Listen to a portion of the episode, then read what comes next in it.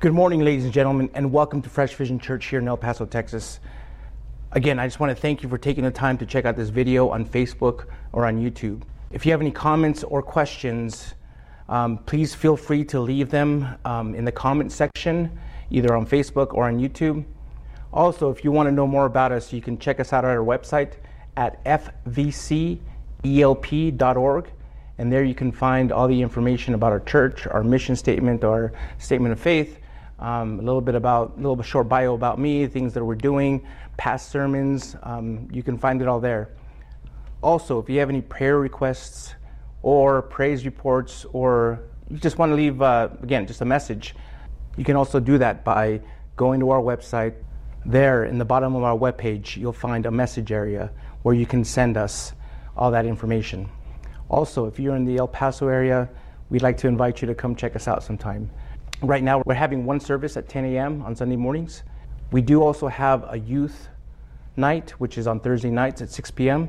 And if you want more information on that, you can, um, again, you can go to our website and you'll find the information there. Again, I appreciate you taking the time out of your day or evening, whenever you're watching this video, to, uh, to check us out. And I hope that you're blessed after hearing this message. Thank you, and we'll go ahead and begin with today's message. In this chapter that we're about to begin, Luke recorded lessons that Jesus had given his disciples about some of the essentials of the Christian life. This week, we're going to be looking at two of those essential lessons forgiveness and faithfulness. Uh, Lord willing, when we end this chapter next week, we'll be covering a couple more lessons thankfulness and preparedness. So, for those of you that consider yourselves mature in the faith, um, you consider yourself servants of Christ, this morning's message will show you these truths about faith. Faith never tempts another person to sin. Faith forgives one who does sin.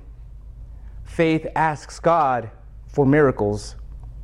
And faith always sees oneself as a duty bound slave or servant. So, before we get into God's word, let's ask Him to speak to us this morning. Heavenly Father, thank you for this day and thank you for giving us this opportunity to hear from you, from your word. I pray that you bless those that um, are watching this message or hearing it online, Lord.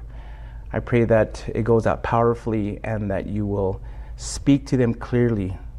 I also pray that you give those that are listening soft hearts, Lord I pray that you will give them ears to hear and eyes to see.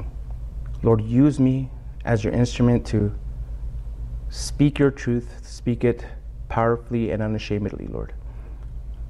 So I pray that you will remove all distractions so that our focus may be totally and completely on you, Lord. We pray this in the name of your Son, Jesus Christ. Amen. All right, Luke chapter 17. Luke chapter 17, verse 1. And the Word of God says, He said to His disciples, Offenses will certainly come, but woe to the one through whom they come. It would be better for him if a millstone were hung around his neck, and he were thrown into the sea, than for him to cause one of these little ones to stumble. Be on your guard. If your brother sins, rebuke him, and if he repents, forgive him. And if he sins against you seven times in a day, and comes back to you seven times saying, I repent, you must forgive him. I'll stop there for a minute and break down what we just read. Well, to prepare his disciples for the ministry that they'll be undertaking for him, Jesus warns them about stumbling blocks that may cause them or other believers to sin. So he begins by informing them that these stumbling blocks or offenses are inevitable. You see, the path they were following him on led straight to Jerusalem, to the cross, and then eventually out into a hostile world. So he wanted them to be aware that their lives on that path wouldn't be one of pious isolation, but rather it would be a path where they would have to regularly interact with the people of this world. The disciples, therefore, needed to have a strong understanding about the reality of sin and the nature of people. The reality of sin is that it'll never go away. Such things will certainly come. And the reality is that it's an unfortunate part of reality in this world that can't be avoided. And this is the nature of people. All have sinned and fallen short of the glory of God. What this means is that everyone, believers and non believers, we're all going to be tempted to sin. And many times, yes, even the most strongest Christian will succumb. You see, as long as we're in these bodies, as long as we're in this flesh, as long as we're in these temporary tents of ours, we're going to blow it. We're going to mess up. We're going to make mistakes. We're going to sin. And many times in that process of, of sinning, others are going to be hurt and are going to be affected by that sin. It's therefore important that when you do sin, that you're able to recognize it and you're able to see it and be convicted of it, repent of it, and ask forgiveness from God and also from the person that you offended. By doing that, it shows that you really are maturing in the faith. Because nowadays we live in a world where people are often told that asking for forgiveness is a sign of weakness and it should never be done. As the passage continues, Jesus warns them, his disciples, about the dangers of stumbling another, and then also just to remain alert. But he begins with a strong language of grief and mourning to express his woe to the one who is an agent of temptation, who causes someone else to sin. What Jesus is essentially saying here is that people are going to take the bait, but woe to you if you're the one that offers the hook. Or people are going to trip up, but woe to you if you're the one that sets up that stumbling block for that person to trip. Now, at the end of verse 2, the Lord states who he specifically has in mind these little ones. Here, he's not only referring to children, but also to young believers who were young in the faith and learning how to follow the Lord.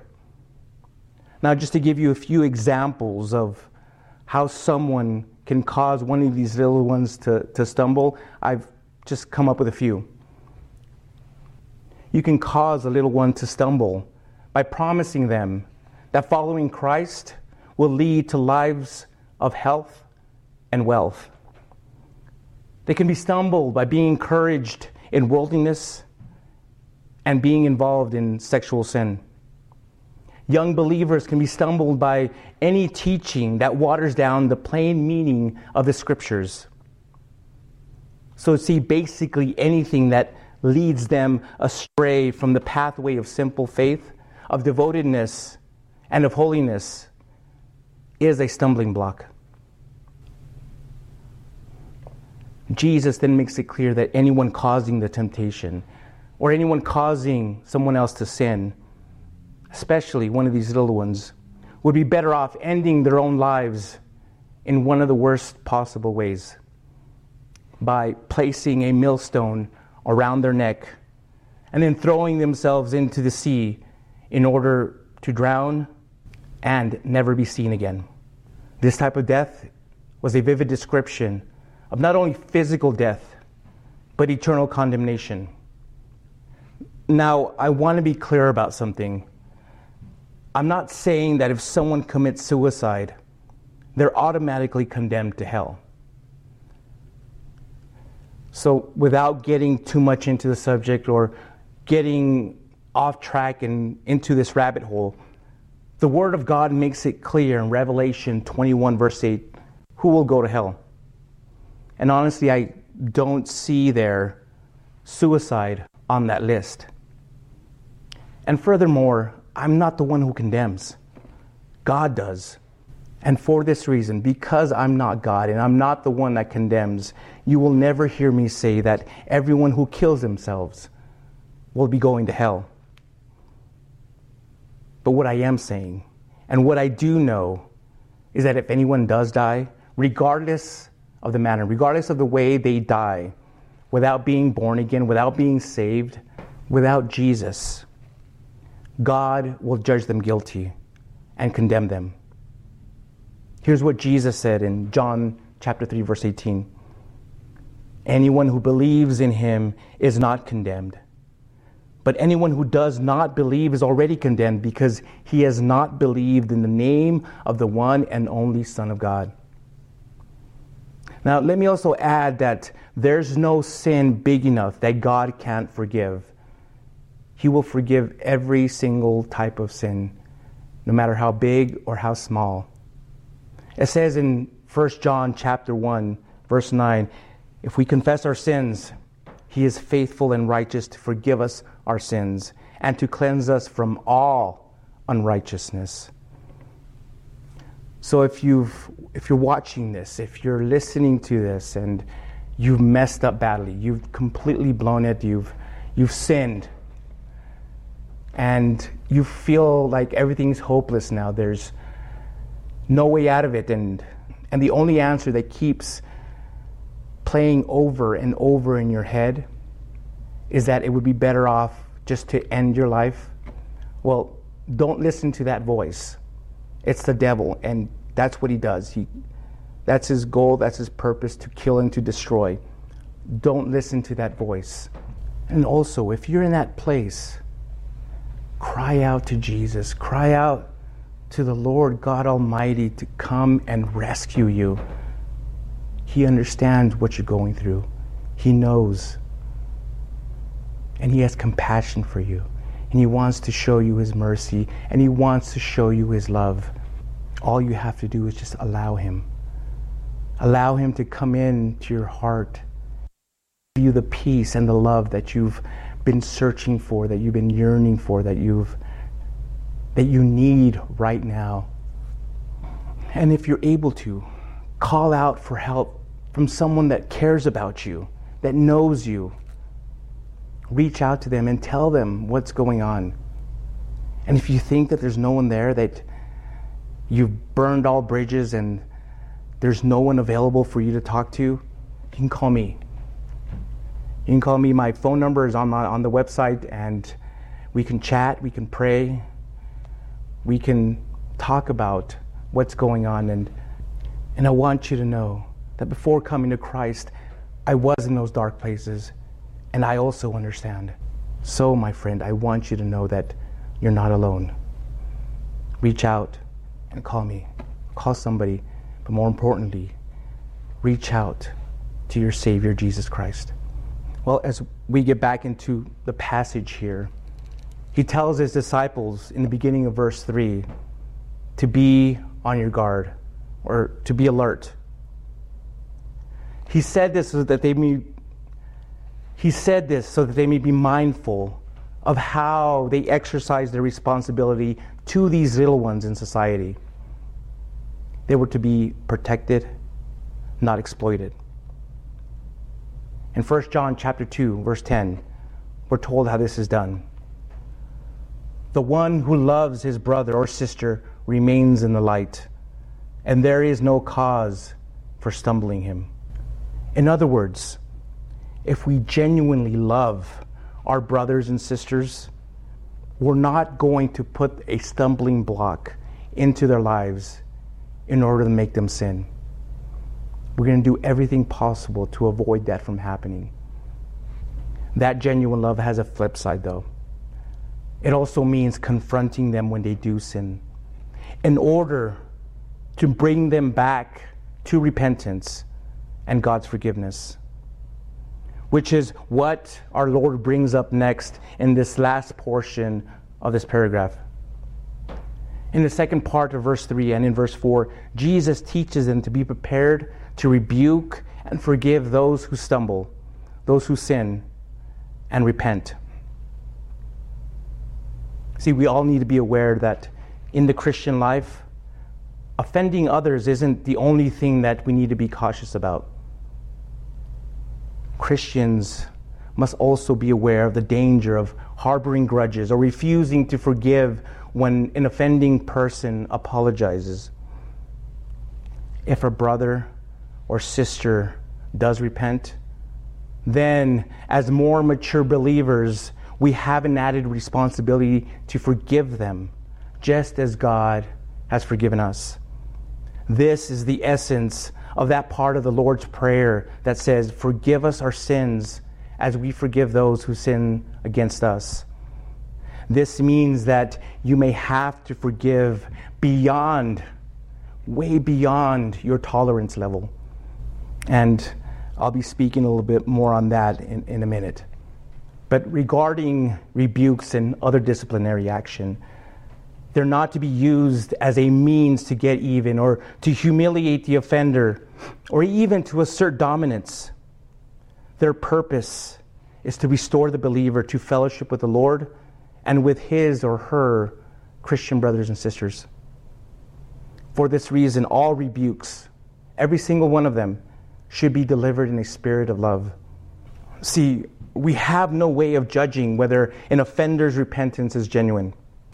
Only time and their actions will prove that. But even then, from my own experience, I know that it's possible for someone to repent and not learn from their mistakes. Does this mean that we should reserve forgiveness until we actually see signs of it?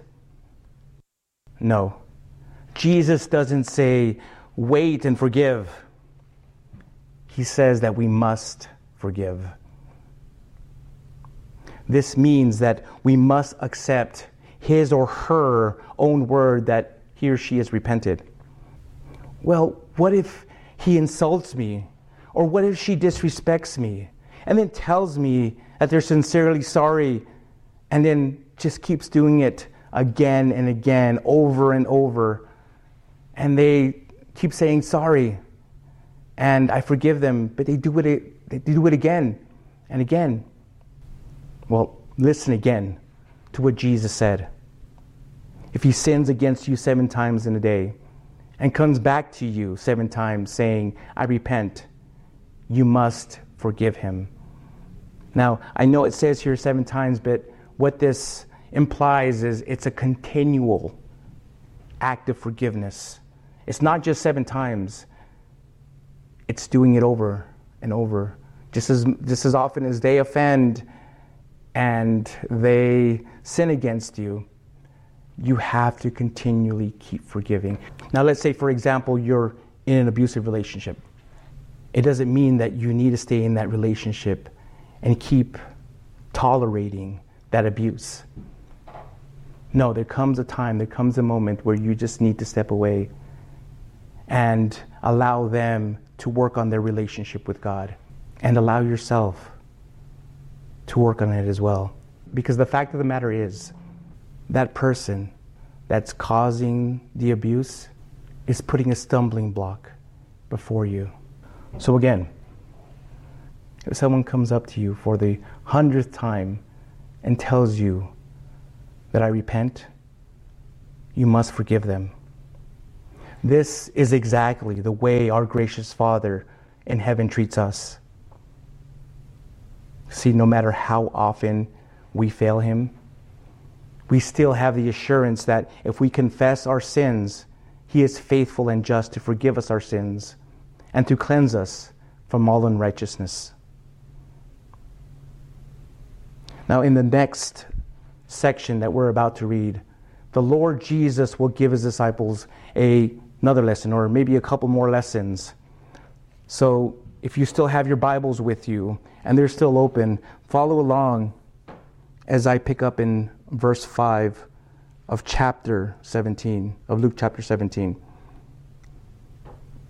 And there it says, The apostles said to the Lord, Increase our faith.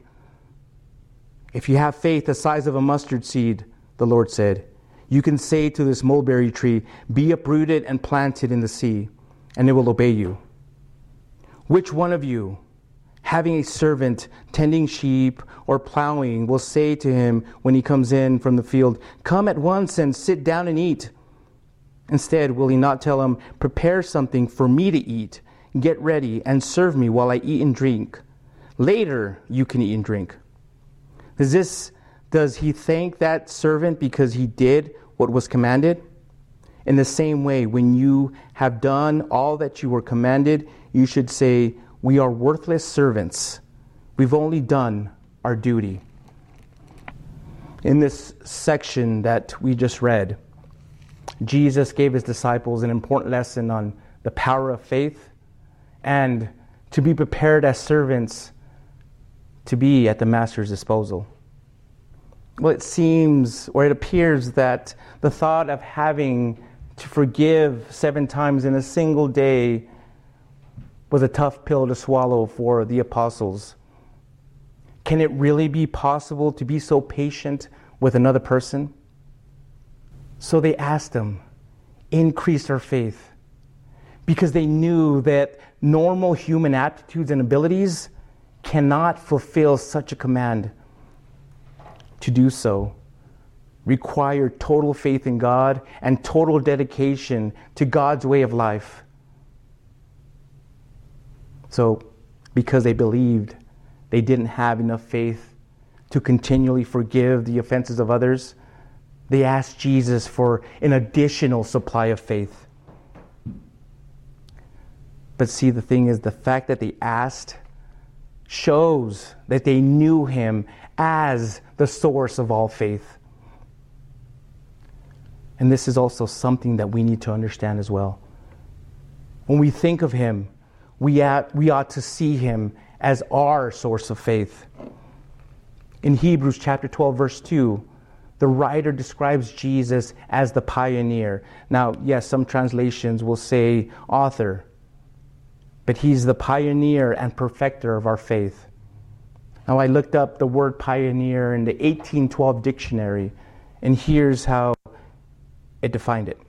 A pioneer is a person that goes before to remove obstructions or someone that goes to prepare the way for others. And if you know Jesus and you know his story, you'll know this is exactly who he is. He's a pioneer. The Greek word translated perfecter means literally completer or finisher and speaks of bringing something to its conclusion.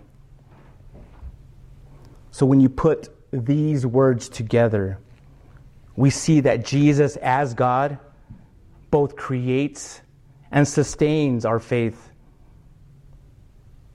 But here's an important question Does He give us faith or add to our faith? Well, no, not necessarily. Now, the broad definition of faith is a strong belief in someone or something without logical proof. So, in general, everyone, including the most devout atheists, have faith. And they have a choice on where to place that faith. But faith in God is something completely different. And what I've learned is that faith in God has three components knowledge, belief, and trust. So if you're taking notes, you might want to jot this down. I'll cover each one of those just really briefly. First, in order for anyone to believe God, they must know about Him. And the only way to know about Him is through His Word. Romans 10 17. Faith comes from what is heard, and what is heard comes through the message of Christ, the gospel message. Second, once someone has knowledge about God, they must believe that He exists. Hebrews 11:6 says, "Now without faith it's impossible to please God, since the one who draws near to him must believe that he exists and that he rewards those who seek him." And the third component of faith, and I believe it's the most important ingredient, the most important component, is trust. You see, faith is a belief system, trust is action. Faith is believing that God is who He says He is, and that what God can do, only God can do. But trust takes it a step further It is making the willful choice to trust that God will do what he promises. It's the head versus the heart.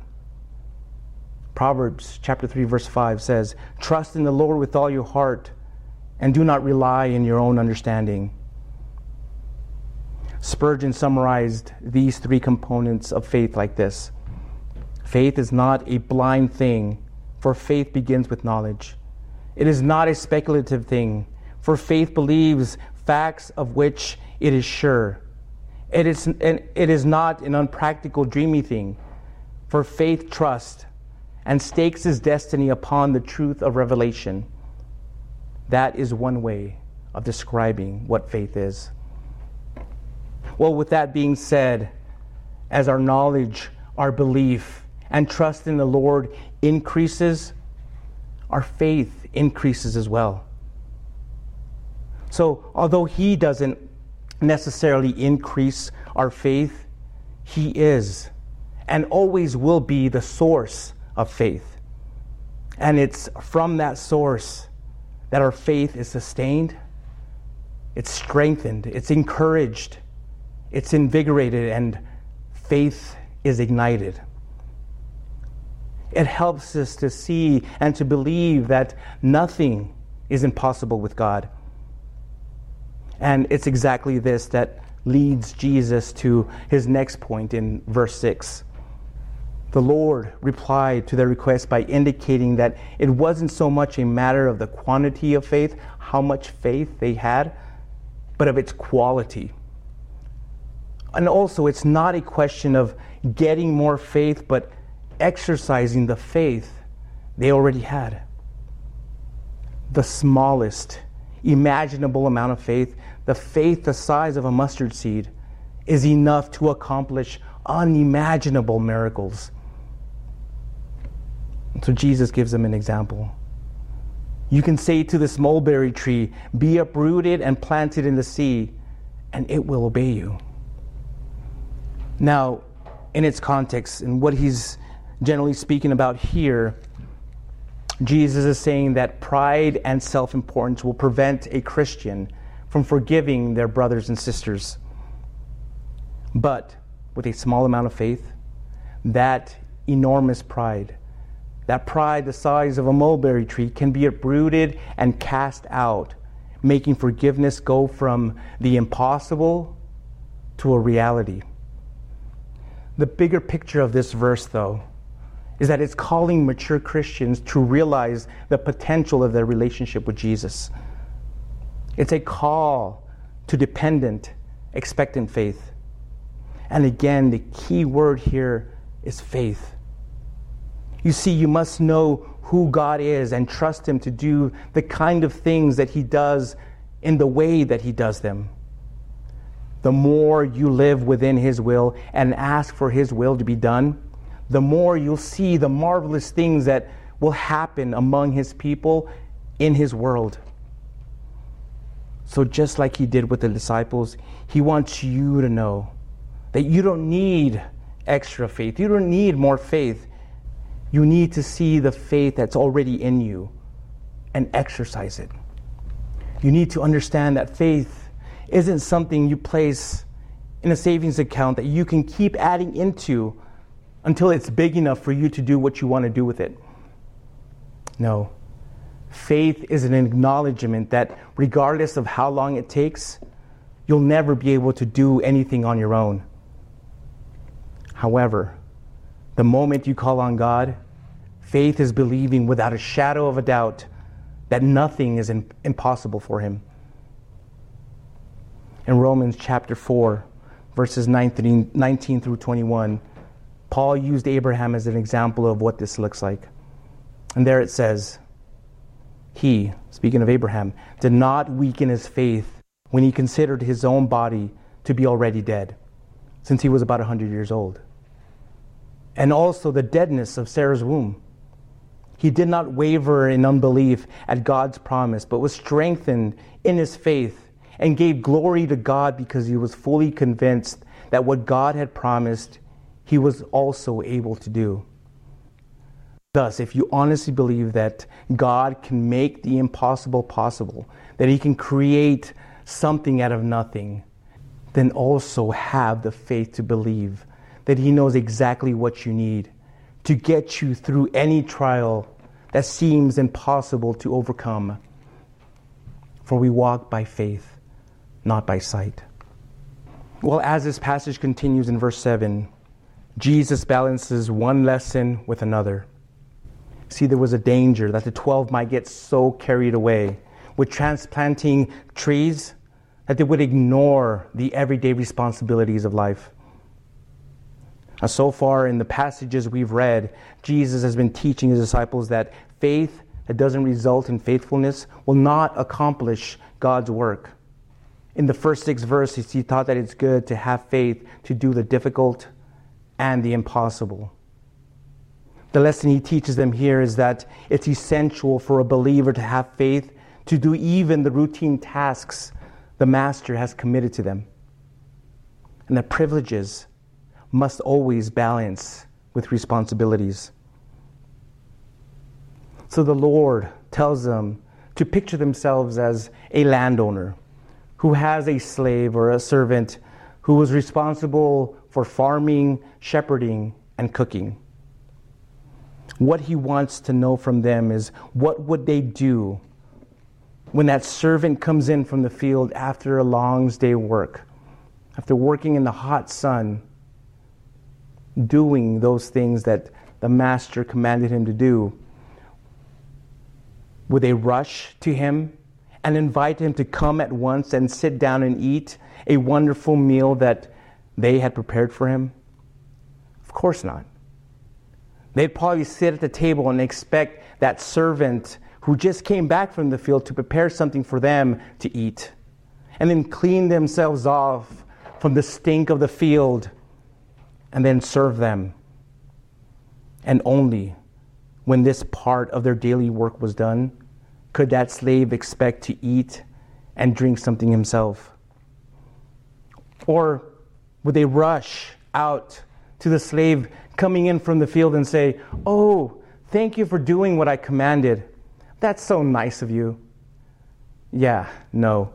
Jesus knew that wouldn't have happened because everyone in that time and in that culture knew their role and always stayed in their lane. A master was above his slave, and a slave belongs to his master, and his primary duty is to obey. Well, after painting this imaginary scenario for them, the Lord snaps the disciples back into reality by driving his point home in verse 10. They are his servants, and he's their master. So far, they've done all that they were commanded. They've gone out to the mission for their master, they've preached for their master, they've healed for him, and they've exorcised demons for him. And more importantly, they've surrendered all aspects of their normal life to follow him. So, yes, they belong to him spirit, soul, and body.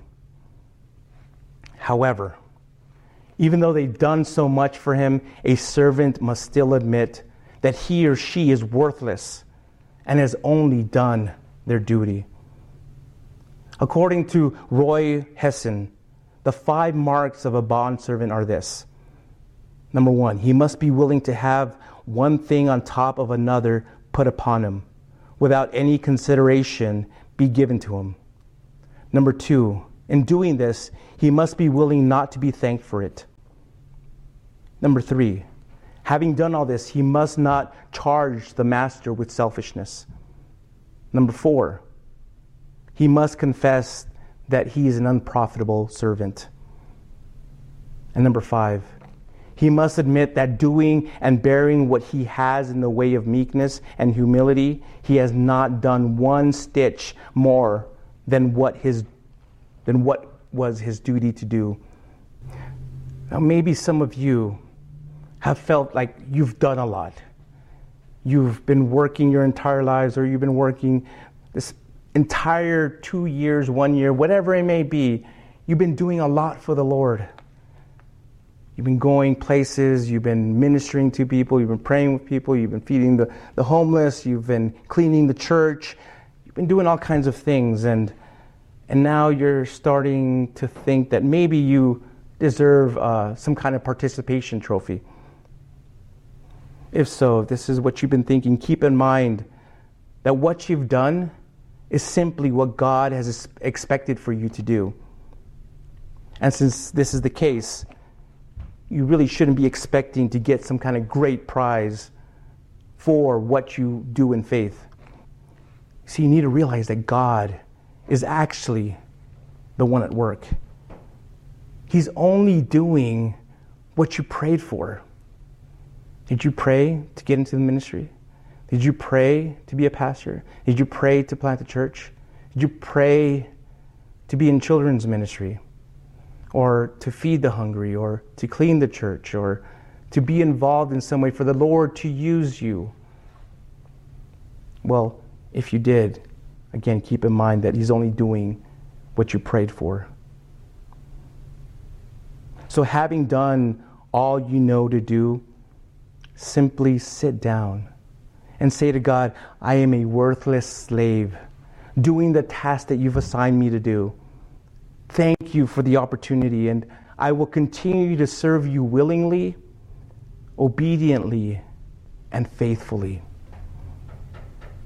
See, here's the thing faith is accepting the role of an obedient servant without expecting great gratitude and reward. Faith trusts Jesus and so follows Jesus. Let me share with you the same words Paul wrote in 1 Corinthians chapter 15 verse 58. Therefore, my dear brothers and sisters, be steadfast, immovable, always excelling in the Lord's work because you know that your labor in the Lord is not in vain. In summary, verses 1 through 10 depict the life of mature faith in Christ. It's a life of forgiveness, faith, and humility. We must always remember that forgiveness is unlimited and nothing should prevent a disciple, a disciple from forgiving. When forgiveness or any other of the Lord's commands seem impossible to accomplish, increased faith isn't the answer. Faith also isn't something measured and compared to see who wins the faith tournament, the faith championship. Faith is either true or false. We also saw that the smallest amount of faith can make the impossible possible. So, when it comes to forgiving others who regularly sin against you, we mustn't see it as an impossible task, but rather a normal act of faith. As followers of Jesus, we should continue to trust Him in faith and always seek to do the Father's will. Because you see, the more we do this with a sincere heart, the more natural it'll become to forgive people without keeping score. So, how can you have such faith and offer such forgiveness? You must live with humility, knowing your place in the stream of life. And what is that? God is master and you are his servant slaves. You shouldn't look upon a life of ongoing forgiveness as a great accomplishment. Instead, you should see it as a normal act of the life of faith. It's something that you're supposed to do. Being obedient to the Lord's commands is what Jesus expects of us. And so, as his slaves, we ought to do what he expects. If you refuse to do so, even after being told you need to, or you think that you can't do it, then perhaps you have the wrong opinion of yourselves. So be honest with yourself and consider the possibility that you think you're something greater and better than a servant. But as you come to the Lord with these issues, don't ask for increased faith. Ask for the true faith that makes you a slave of Jesus who normally practices forgiveness as a faithful way of life. Now, there's one final thing I wanted to mention about this passage that we just covered. None of this is possible without faith in God and those three components that I mentioned of faith. Those are knowledge, belief, and trust. So let me ask you do you know Him, believe in Him, and trust Him? Now, I'm not asking you if you know that God exists or that if you believe in God. I'm asking if you have all three components, all of them. If you know Him, believe in Him, and have put your trust in Him. If you can honestly say that you haven't and you'd like to, and you finally understand that all you've been missing is that last component, and you're ready to take that step of faith to trust in God, to trust in Jesus, if that's what you're ready to do, and I want to lead you in a prayer to accept Jesus Christ as your personal Lord and Savior, to make Him the master of your life. And if you're ready to do that, if you're ready to accept Him as your Savior, wherever you're at, bow your head and close your eyes. And if you can, you can kneel as well and repeat this prayer from the bottom of your heart, from all sincerity. Lord Jesus, I know that I'm a sinner, and I ask for your forgiveness. I believe you died on the cross for my sins and rose three days later. So now I turn from my sins. I repent and confess you as my personal Lord and Savior. Thank you for saving me. Now fill me with the Holy Spirit so that He may help guide me in my new born again life. In your name, amen. If you prayed that, contact us. Let us know. We want to lead you and, or help you into to your next steps of faith. This new Christian life is not meant to be walked alone. Ask anyone who's tried, and they will tell you how equally, how easily they've wandered away. So, whether you're in a different state or a different country, contact us, and I'll try to help you find a good Bible teaching church. I'll see what resources I can find for you in order to, to start on your journey. And remember that as a young believing Christian, as a as a new born again Christian, it's okay to start off crawling. There's nothing wrong with that. It's a normal development of the Christian walk.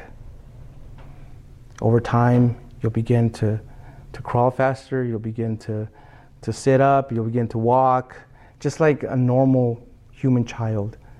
You'll begin to run, and then you'll start teaching others to do the same. For some, it takes a long time, for others, it's quick. But God has a purpose, and we have to accept His will. He will give you what you need at any particular moment. I hope that this passage encouraged you, blessed you, has challenged you, has convicted you. I hope you see that forgiveness is important and that having just a little amount of faith great things can be accomplished. If you have anything that you want us to pray about, message on the bottom of this video or go to our website and there you can fill out um, your, that information and, and it'll come to me. If you're here locally, come and check us out. We're a small church, but we're a small church with a big heart.